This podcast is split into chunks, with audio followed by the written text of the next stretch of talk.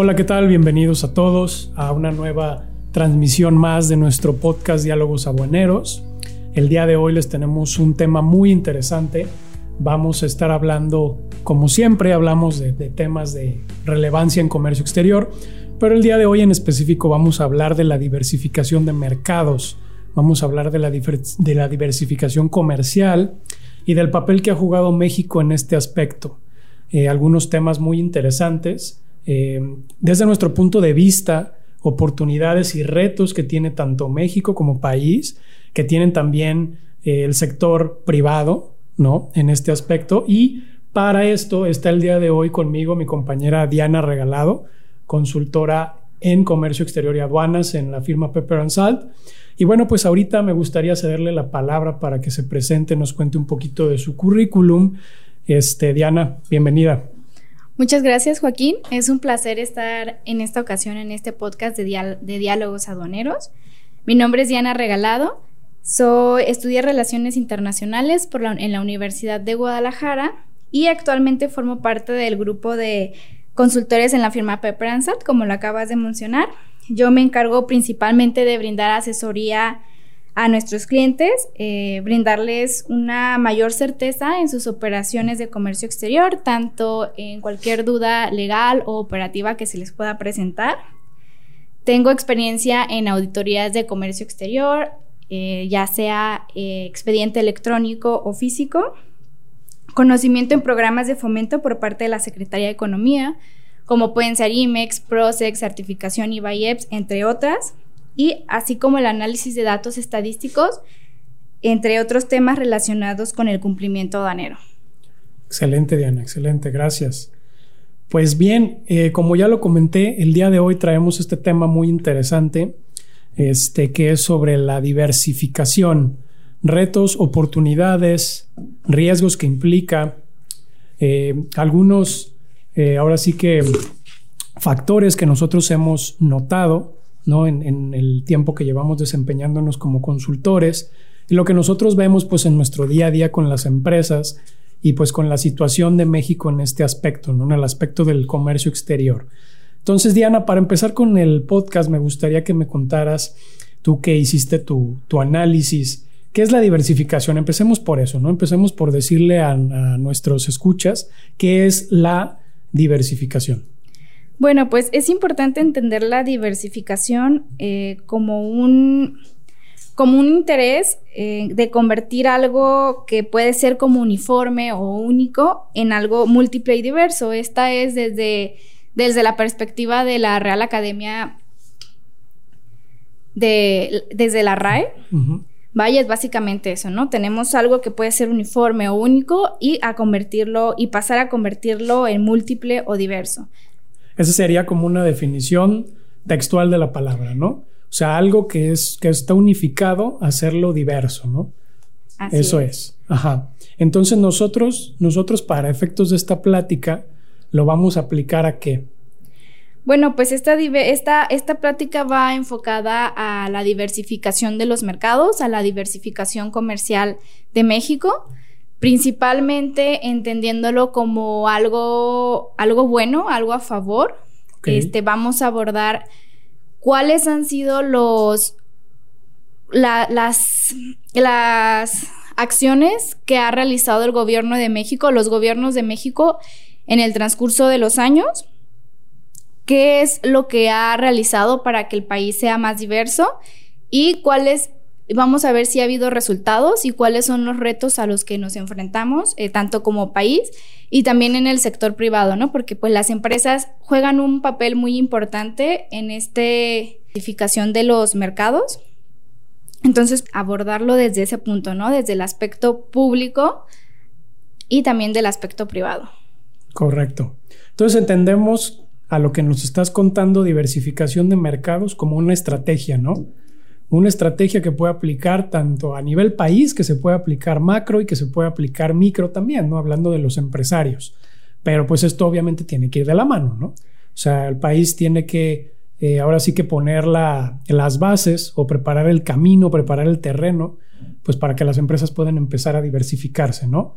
es de lo que, de lo que nos estás comentando. ¿Existen varias maneras de poderse diversificarse, Diana? Sí, depende desde, desde la perspectiva de, en la que se vea. Por ejemplo, a nivel empresa o en una empresa se puede diversificar dependiendo a los mercados a los que puede llegar. Y también existen maneras, ¿no? Está la diversificación horizontal. Esta diversificación va enfocada en extender o reducir cierta gama de productos para poder llegar a ciertos mercados. La diversificación concéntrica básicamente eh, se refiere a integrar nuevos productos relacionados con la producción principal. Por ejemplo, tú tienes una producción principal y, e integras nuevos productos. Y la conglomerada básicamente se refiere a la creación de nuevos productos que no tienen relación entre sí. Tal vez tú tienes una producción principal, pero creas nuevos productos para diversificarlos. De, esta, de esta manera, pues también se permite llegar a distintos mercados. Correcto. Entonces, estas tres que nos mencionaste ahorita, horizontal, concéntrica y conglomerada, son estrategias que aplican, que se aplican a nivel empresa para el tema de la producción. Así es. ¿No? Entonces, ok, en eso consistiría la diversificación de mercados. Básicamente la podemos ver desde ese punto de vista, ¿no? Diversificar, es decir, este, pues que tus productos lleguen a más lugares, ¿no? Lleguen a más mercados y también que dividas ese riesgo de depender de un solo producto, ¿no? Que es una de las estrategias que nos estás este, comentando aquí, ¿no? Por ejemplo, la concéntrica, ¿no? Integrar nuevos productos, es ¿no? Que es lo que nos comentas. Ok, muy bien, Diana.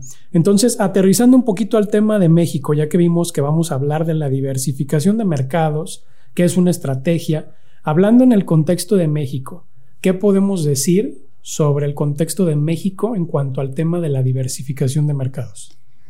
Bueno, eh, últimamente la diversificación comercial de México ha, sido un tema que se ha escuchado mucho, que ha estado muy en auge, principalmente derivado de, la, de la renegociación del Tratado de Libre Comercio con América del Norte que incluye a Estados Unidos, Canadá y México.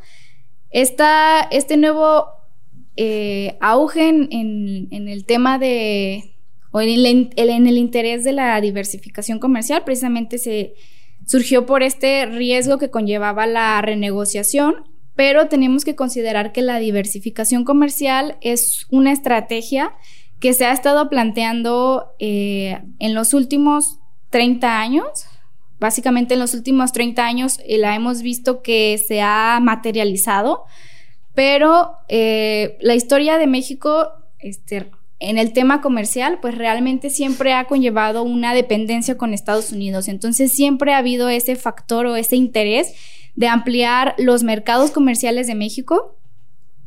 Entonces es un, es un tema que siempre ha estado ahí, pero que se materializa hace 30 años aproximadamente, cuando México entra al GATT en 1986 y posteriormente esto lo, lleva a la firma de distintos tratados, ¿no? Comenzamos con el Tratado de Libre Comercio con América del Norte, que se firma en 1994.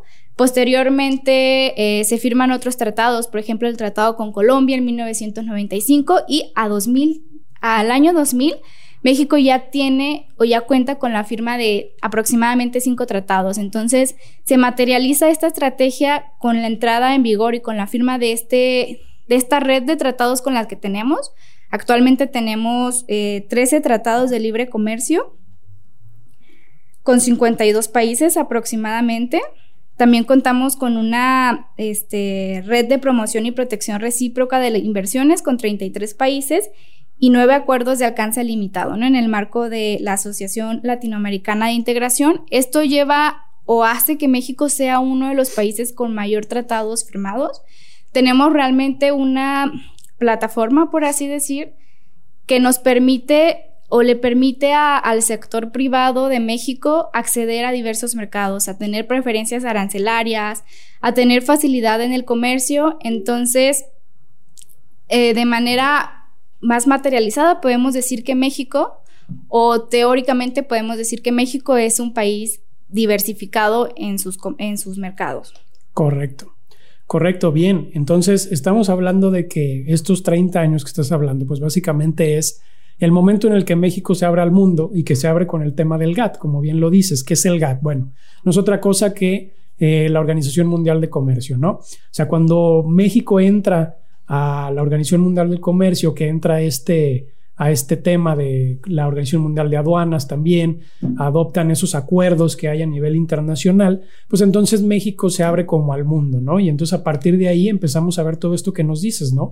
Una red de 13 tratados de libre comercio con 52 países, ¿no? De todas las economías del mundo es decir, asiáticas, este, europeas, latinoamericanas, norteamericanas, de todo el mundo. Este, y eh, bueno, pues que a nivel Latinoamérica, me parece, somos el segundo país por detrás de Chile, que es el que tiene más tratados de libre comercio firmados, ¿no? Entonces, como bien tú lo mencionas, ¿qué nos dice esta primer fotografía que estamos viendo? Que en teoría México, pues es un país que es muy abierto, ¿no? Y que está muy diversificado. Así es como nos lo está planteando esta fotografía que nos comentas, ¿no? Tantos tratados, tanta historia de este México internacionalmente, ¿no? Los acuerdos que ha firmado.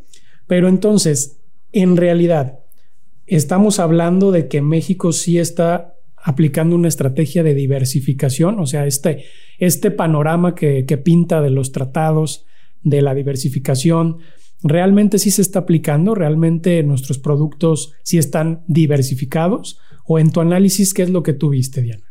Bueno, realmente, como lo, comentas, ¿no? En teoría, pues podemos ver que se podríamos decir que México pues tiene las bases para tener, para hacer un mercado diversificado, pero en la práctica vemos que no. Vemos que realmente esta codependencia con Estados Unidos eh, no ha podido terminar Actualmente, el 80% de nuestras exportaciones se sigue yendo a la región norte de América, principalmente Estados Unidos. Entonces, aunque el gobierno en esta estrategia de diversificación nos ha dado las pautas para que el sector privado comience a, incursionar en otros mercados, bueno, realmente no se ha aprovechado esta plataforma, no se ha aprovechado esta, esta estrategia y no quiere decir precisamente que, sea porque que sea toda culpa, por así decir, del sector privado, ¿no? Que todo recaiga en sus, en sus manos, porque tenemos que verlo como una, una acción conjunta. Claro, sí. Desde el sector privado y también el sector público, ¿no? El gobierno muy bien nos ha, nos ha brindado esta plataforma de acceso a los mercados con la firma de 13 tratados de libre comercio pero también tenemos que ver qué otros incentivos ha implementado, ¿no? Más allá de yo como gobierno te estoy dando la oportunidad de que accedas a, a 50, a los mercados de más de 52 países, bueno, ¿cómo te incentivo o cómo hago que las empresas de México sean productivas, ¿no? Para que puedan acceder a esos mercados, porque no es, esto es algo que va más allá de que tengamos la firma con 13 tratados, o sea, también va de la mano con la productividad de las empresas y con la capacidad de hacer eh, empresas exportadoras. Claro, claro, qué interesante lo que mencionas. O sea, realmente, este, realmente está, está la plataforma como tú lo dices, pero las estadísticas son muy claras, ¿no? Las estadísticas ahí están y la verdad es que los productos mexicanos pues no están tan diversificados como creeríamos, ¿no? Que deberían de estar. Como teniendo esta plataforma que tú mencionas, de la posibilidad de entrar pues a más de 52 países, ¿no? 52 mercados. Y estamos viendo que el 80% lo está acaparando un solo mercado, ¿no? Y que es el estadounidense, ¿no? Y esto tiene varios años, no es ninguna novedad. Esto tiene varios años funcionando así en una gama de productos impresionantes, ¿no? Porque nos podemos ir desde productos eh, básicos, sectores primarios, hasta a lo mejor algunas manufacturas que llega a producir México y pues todas siguen ese mismo porcentaje del 80 este, a un solo mercado y el otro 20% a todo el resto del mundo, ¿no? Es con una excepción de algunos este, tres o cuatro socios comerciales principales que tiene ahí México, China, Canadá, Alemania, entre otros, ¿no? Pero realmente todo, todo se está yendo a ese mercado. Esa es la realidad, ¿no? Entonces, la realidad es, sí tenemos la plataforma, como tú bien lo mencionas, Diana, pero no se está aprovechando. No se está aprovechando definitivamente, ¿no? Entonces, aquí es donde yo quisiera este, que abordáramos ahora sí este tema. ¿Por qué? ¿Por qué no se ha logrado eso? ¿Qué es lo que está pasando? ¿Es algo eh, que se debe al tema sector público? ¿Es algo que se debe al sector privado? Eh, como bien ya lo dijiste hace ratito, pues no, no se trata de buscar aquí culpables, pero se trata de entender qué es lo que está pasando, ¿no? O sea, ¿qué puede hacer una parte? ¿No? ¿Qué puede hacer tanto sector público como privado? ¿Qué pueden hacer los dos entes que tienen que ver aquí en este tema o que juegan aquí en este tema? ¿Qué pueden hacer ellos para que sí se dé? ¿No? Primero, ¿por qué nos está dando? Y después comentamos acerca de qué es, qué es lo que se puede hacer. Ok. Bueno, pues podemos empezar a a ver el tema de la comodidad. La cercanía con Estados Unidos, bueno, pues conlleva y exportar hacia Estados Unidos por la cercanía conlleva una reducción de costos. Tal vez en temas logísticos puede ser menos complicado. Tenemos que reconocer que Estados Unidos tiene un mercado muy importante, entonces, bueno, pues tenemos que aprovecharlo. Claramente, ¿no? Otra cosa, el poder adquisitivo de este mercado también es alto. Todos estos factores, bueno, pues hacen que sea más fácil y más cómodo. Eh, súper cómodo y súper atractivo aparte. Eh, es correcto, pues eh, destinar la mayor parte de las exportaciones a este país. Ese es uno, uno de, una de las razones, puede ser una de las razones. También el desconocimiento de los mercados al tener a Estados Unidos al lado, bueno, pues conocemos el mercado, conocemos eh, su consumo, pero, por ejemplo, si hablamos eh, de acceder a mercados de Asia, tal vez a mercados eh, de, de, Oceanía, por ejemplo, Australia, bueno, pues pueden ser mercados desconocidos.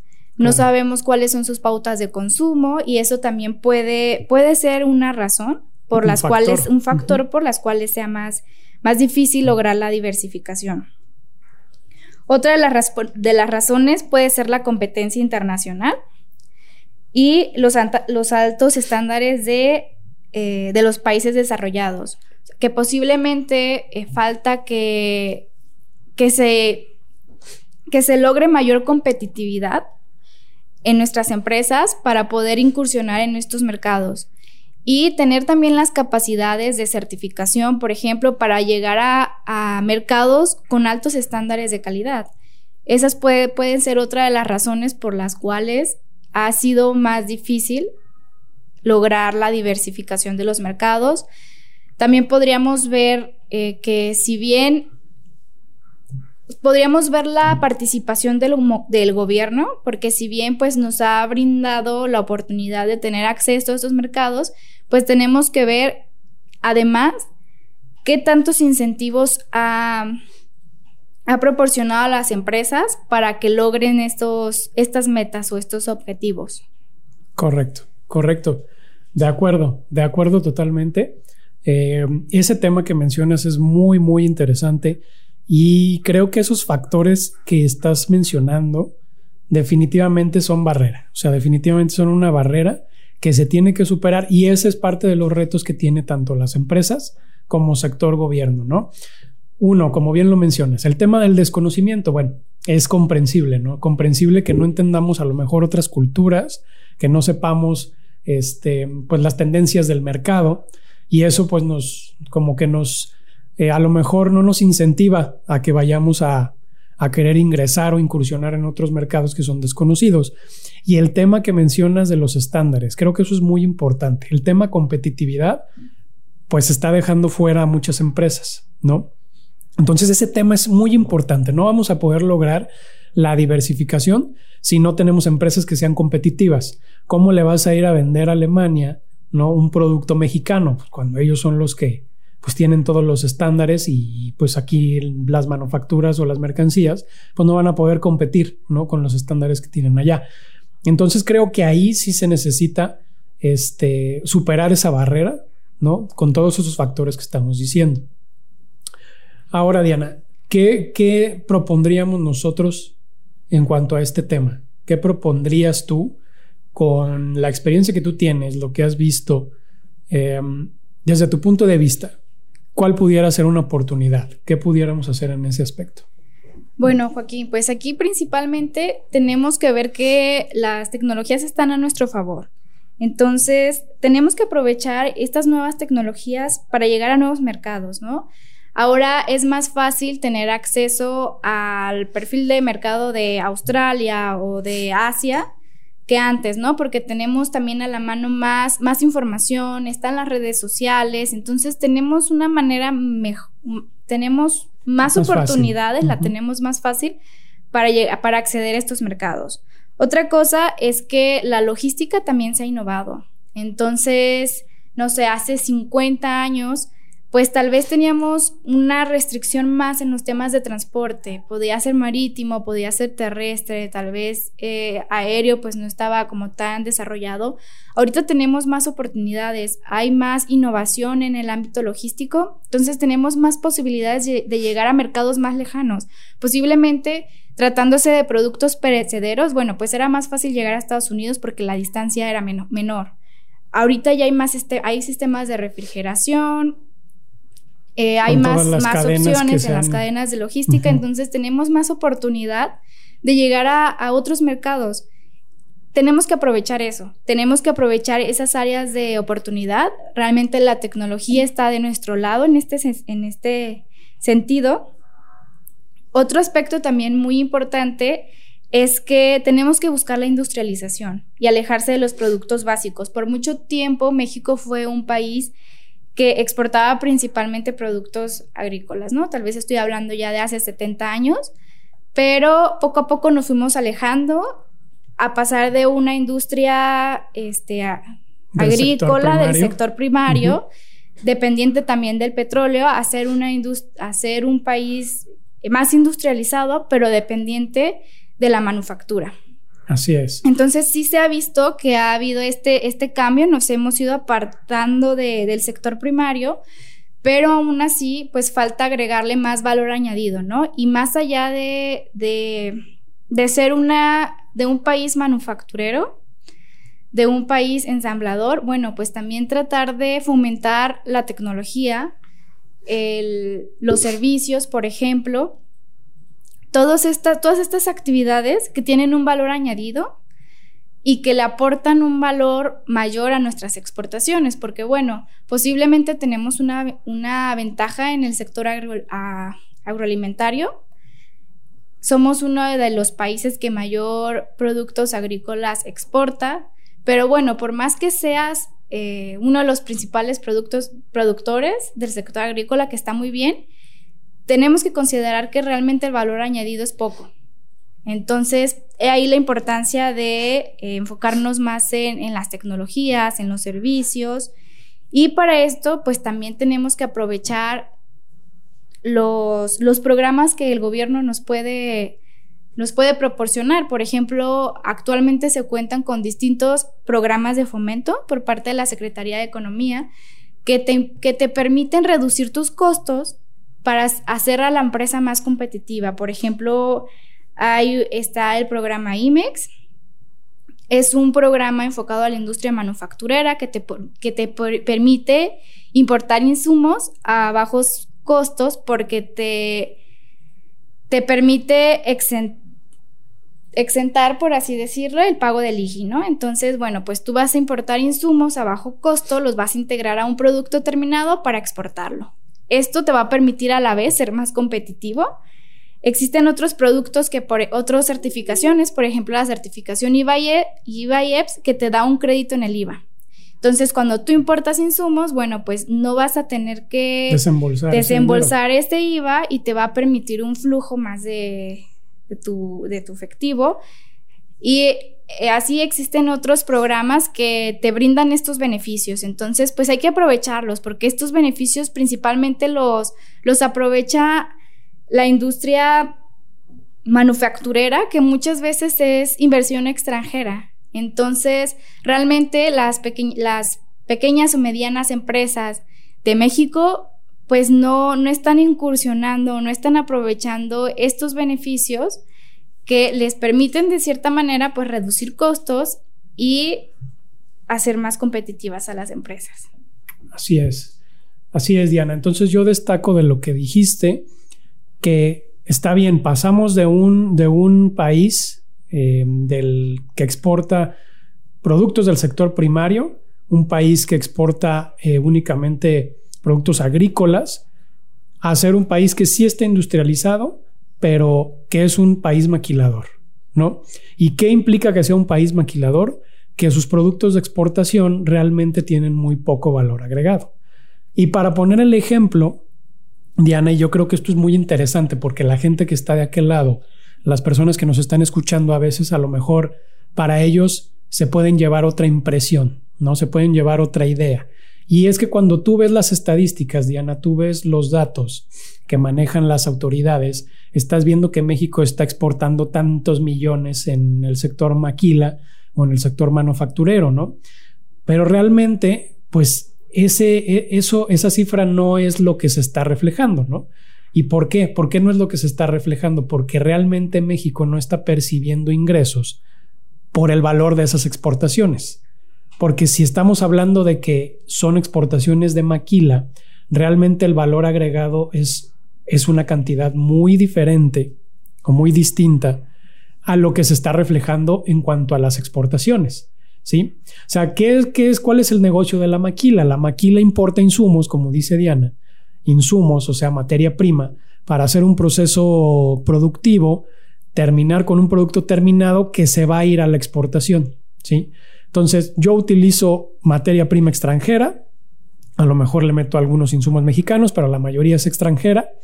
Este, hago mi proceso de maquila de ensamble o algún proceso y mi producto terminado lo regreso al extranjero. Entonces, eso, ese valor añadido que le hace México, pues realmente no es mucho, porque muchas veces es nada más un simple ensamble, ¿estás de acuerdo?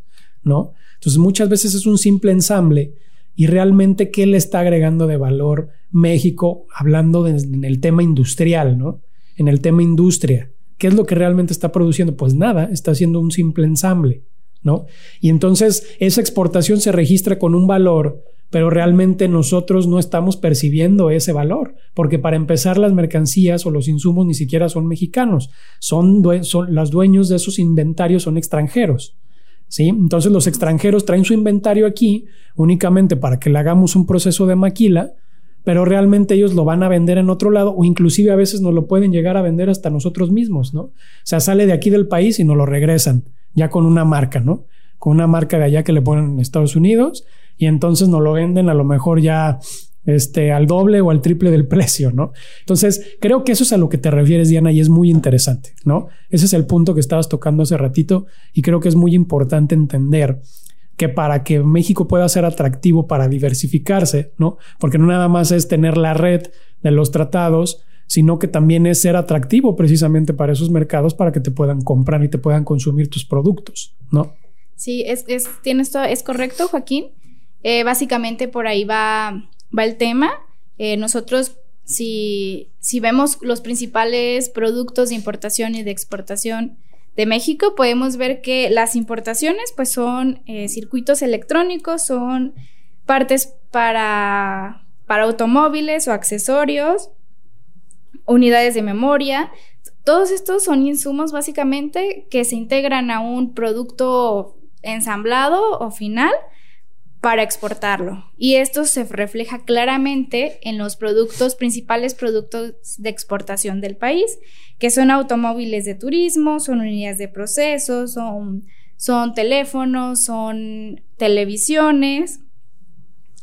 Básicamente estos son los productos de exportación, entonces podemos ver cómo este es el proceso, ¿no? Importas insumos y exportas el producto terminado, pero básicamente como lo mencionas, no es que sea un producto de fabricación de empresas mexicanas, es meramente el ensamblaje. Entonces, tal vez efectivamente en términos comerciales, bueno, pues tenemos que el valor de esas exportaciones es muy alto, pero pues tenemos que ver cuál es el valor real que se queda en el país.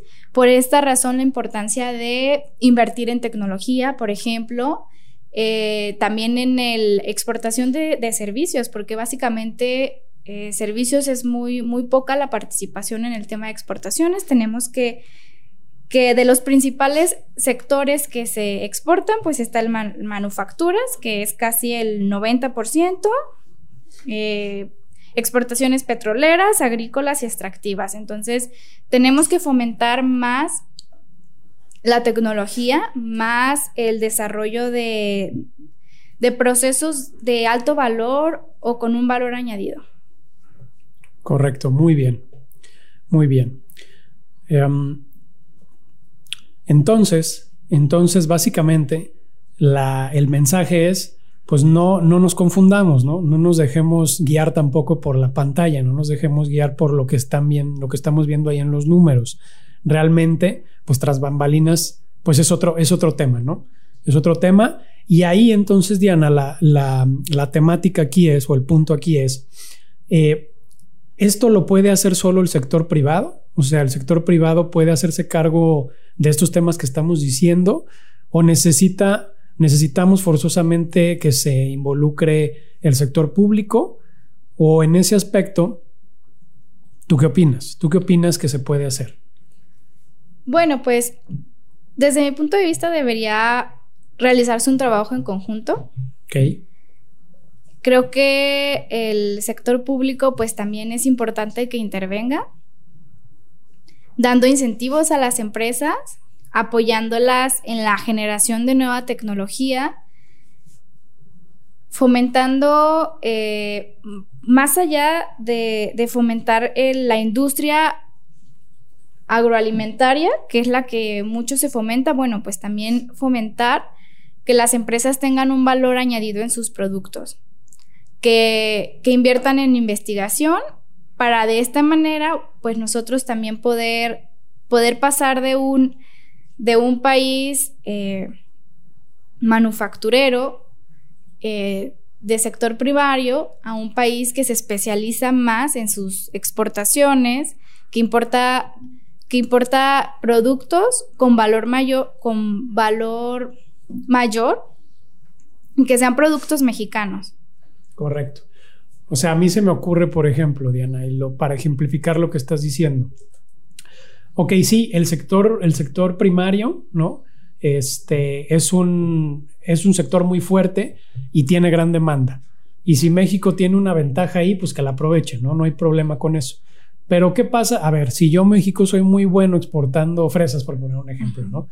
Exporto muchísimas fresas, pues ¿por qué no yo también hago la mermelada? ¿O por qué no yo también hago otro producto que le agregue un poquito más de valor, ¿no? Y que sea un producto mexicano, como tú dices. O sea, yo utilizo los insumos mexicanos, hago el proceso y aparte lo exporto, ¿no? Digo, es un ejemplo muy básico, muy burdo, pero es precisamente lo que pasa, ¿no? O sea, nosotros estamos mandando los, los productos, eh, la materia prima, y nos la regresan con un producto terminado, ¿no? Entonces, si aquí tenemos realmente los insumos y tenemos una ventaja en ese aspecto, pues entonces industrializar más y darle ese valor agregado ¿no? al producto.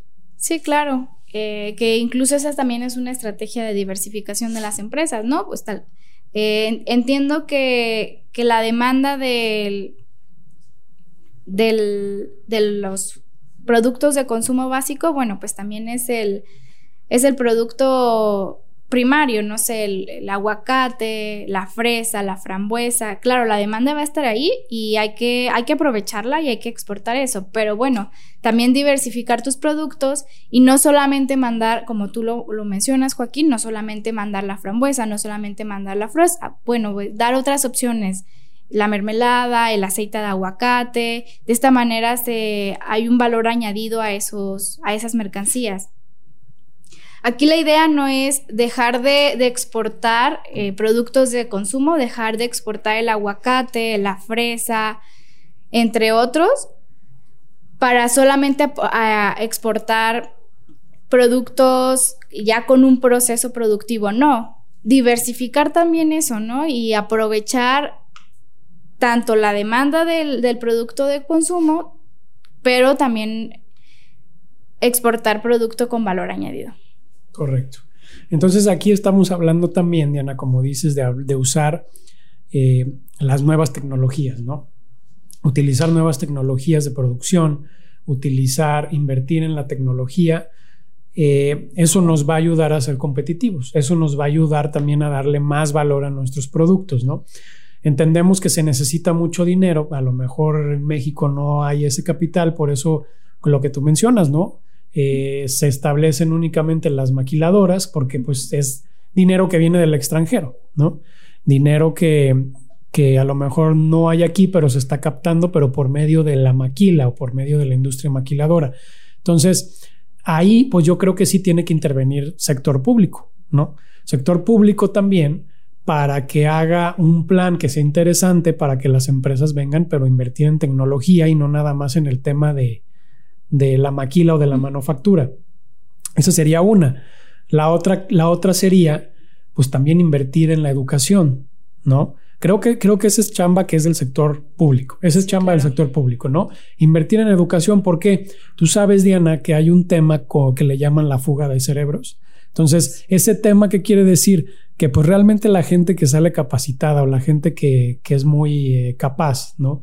Aquí en, en México, pues realmente no se aprovecha aquí se van a, ¿se van a dónde? Pues se van a países donde están la industria desarrollada, donde hay más oportunidades laborales. Y pues entonces esas personas se quedan allá sin capital humano, como tú dices, que pueda ayudarte a ser competitivo. Pues entonces, ¿cómo le vas a hacer? Muy difícilmente vas a poderte también diversificar, ¿no? Entonces, yo creo que esa, chamba sí le queda en la cancha del sector eh, público, cancha del sector público. Ahora, cancha del sector privado, ¿tú qué opinas? Bueno, en, el sector privado pues también sería salirse de ese conformismo, tal vez de esta cercanía con, con Estados Unidos. Si bien hay que, exacto, la comodidad, hay que aprovechar este mercado porque pues como lo habíamos mencionado anteriormente, Joaquín es un mercado grande con poder adquisitivo, es un mercado pues si no es uno de los más importantes del mundo, hay que aprovecharlo, pero no hay que quedarnos estancados en este mercado, hay que, hay que salirnos de esta comodidad y buscar otras opciones. Ahorita en 2018 se firmó el, el tratado progresista, el tratado que, que incluye a las economías del Pacífico, tanto de América como de Asia del Este, bueno, pues aprovechar estos mercados que también son, en conjunto es un mercado grande y que realmente la cercanía no, no es tan, la, la cercanía es, es, poca, o sea, no, no es un mercado que esté tan lejos, estamos en el Pacífico, entonces aprovechar estas nuevas oportunidades aprovechar la tecnología, como lo habíamos dicho anteriormente. La logística en estos tiempos ha avanzado demasiado, hay más opciones para, por ejemplo, transportar productos perecederos, también es más rápido, hay más eh, oferta, entonces aprovechar esto porque lo tenemos desde nuestro favor, aprovechar redes sociales para llegar a nuevos mercados. Tenemos que que aprovechar todo esto que tenemos ahorita y salirnos, principalmente salirnos de esta, de esta comodidad, de la cercanía con Estados Unidos. Y sabes que, Diana, además de esto que mencionas muy interesante, yo añadiría el temor, ¿no? O sea, aparte de la comodidad, como tú dices, y mi zona de confort, y aquí me está sirviendo y aquí estoy haciendo negocio, el temor. ¿Y a qué me refiero con el temor? El temor a que este, a lo mejor no me va a salir. ¿No? Al final de cuentas le voy a arriesgar, al final de cuentas le voy a invertir y no me va a salir y no me va a dejar, ¿no? Entonces yo creo que ese es un tema muy importante, porque si bien, inclusive lo dijimos nosotros al inicio del podcast, lo dijimos, ¿no? Realmente el factor económico juega un papel importante. Las empresas no se van a otros mercados porque tenemos aquí un mercado grandísimo muy cerca que le podemos vender de todo y nos paga bien y no pasa nada, ¿no? Entonces, que los costos son más reducidos porque está más cerca. Entonces, ¿para qué voy a ir yo a gastar más dinero, no? Cuando aquí me está funcionando, ¿no? Entonces, el temor. Ahora, yo creo que si se hace bien el estudio, porque son mercados que son potenciales, ¿no? Los mercados asiáticos consumen muchísimo, muchísimo, muchísimo. Entonces, cada vez sus economías van, van progresando y, este, el temor, ¿no? Entonces yo creo que haciendo bien el cálculo, haciendo bien el estudio, a lo mejor si al principio le voy a tener que invertir, ¿no? Es como todo, ¿no? Al principio le voy a tener que gastar, pero que eso no detenga a los empresarios, ¿no? Que eso no detenga a las empresas, porque a lo mejor ya a la larga, ¿sí? Eh, en mayor volumen, pues ya va a ser muy redituable, ¿no? Y poco a poco, mientras, mientras vamos incursionando y vamos metiendo más volumen, ¿estás de acuerdo conmigo? Los costos se van haciendo más chicos, ¿no? Las tarifas, como tú dices, en logística, eh, a mayor volumen, pues te van manejando mejores y hay forma de ir reduciendo los costos. También mayor nivel de producción, voy a tener un menor nivel en cuanto a mis costos. Entonces, creo que realmente es cosa de irse animando poco a poco, vencer la barrera que tú dices de la comodidad y la barrera del temor también yo le añadiría. Es correcto. Y bueno, también, también eh, ver los beneficios que esto nos va a proporcionar, ¿no? Porque también al, diversificar, diversificas tus riesgos. Entonces, si en algún momento eh, se aplica una política restrictiva en Estados Unidos y, la mayoría de tus exportaciones se va hacia Estados Unidos, bueno, eso te va, te va a suponer un riesgo muy grande, te va a impactar realmente en tu empresa. Entonces, uno de los principales beneficios es eso, que al diversificar tus mercados, diversificas tus riesgos. Así es. Es como no pongas todos los huevos en una canasta, ¿no? Obviamente. Entonces, de hecho, creo que tú me comentaste que tienes un tema y este, una noticia, ¿no? que salió acerca de, ese tema precisamente de la diversificación. Sí, claro. Con un, eh, eh, un claro ejemplo de, de, diversificar los riesgos al diversificar tus mercados es que recientemente, la semana pasada, Estados Unidos canceló la certificación para exportar marisco silvestre a Estados Unidos, ¿no? Entonces, tenemos que del marisco, los, los langostinos y camarones de agua fría, el 100% se exporta a Estados Unidos y los todo, demás... Todo lo que se de agua fría. pesca aquí desde, se va a Estados Unidos, toda esa producción. Sí, o los demás camarones y langostinos, el 79% aproximadamente se va a Estados Unidos. Entonces, independientemente de la fracción en la que se clasifique ese, ese camarón silvestre, bueno, pues a partir del 30 de abril ya no se va a poder exportar este mercado. ¿Y qué va a pasar con estos, con estos pescadores de camarón silvestre? Bueno, uno, o dejan de, de pescar el camarón, destinan, destinan el, el producto al, al, consumo nacional, pero esto va a abaratar sus, sus costos, claro, va a, abaratar el, Su utilidad, la utilidad. Va a bajar, exacto. O la otra, pues buscar otros mercados, ¿no? Pero en el tiempo en el que se buscan otros mercados para exportar esa mercancía, pues ya perdió, ya, perdió ya hubo un impacto económico. Entonces, bueno, ese es. un claro ejemplo de la importancia de la diversificación, que, que en cualquier momento, pues se pueden implementar políticas proteccionistas, eh, si es una mercancía sujeta a cierta certificación, bueno, si te la cancelan es un, riesgo muy grande. Correcto. Así es, Diana. Pues muy, muy interesante, muy interesante lo que nos comentas. Y este, bueno, pues sobre todo para que la gente que nos esté escuchando, pues le quede un poquito más claro que sí hay un beneficio, ¿no? Es detrás de todo esto, pues realmente sí, sí hay un gran beneficio. Y, es precisamente esto que comentas, ¿no? El tema del riesgo, ¿no? El tema del riesgo, pues entendemos, el, el riesgo siempre está presente, ¿no?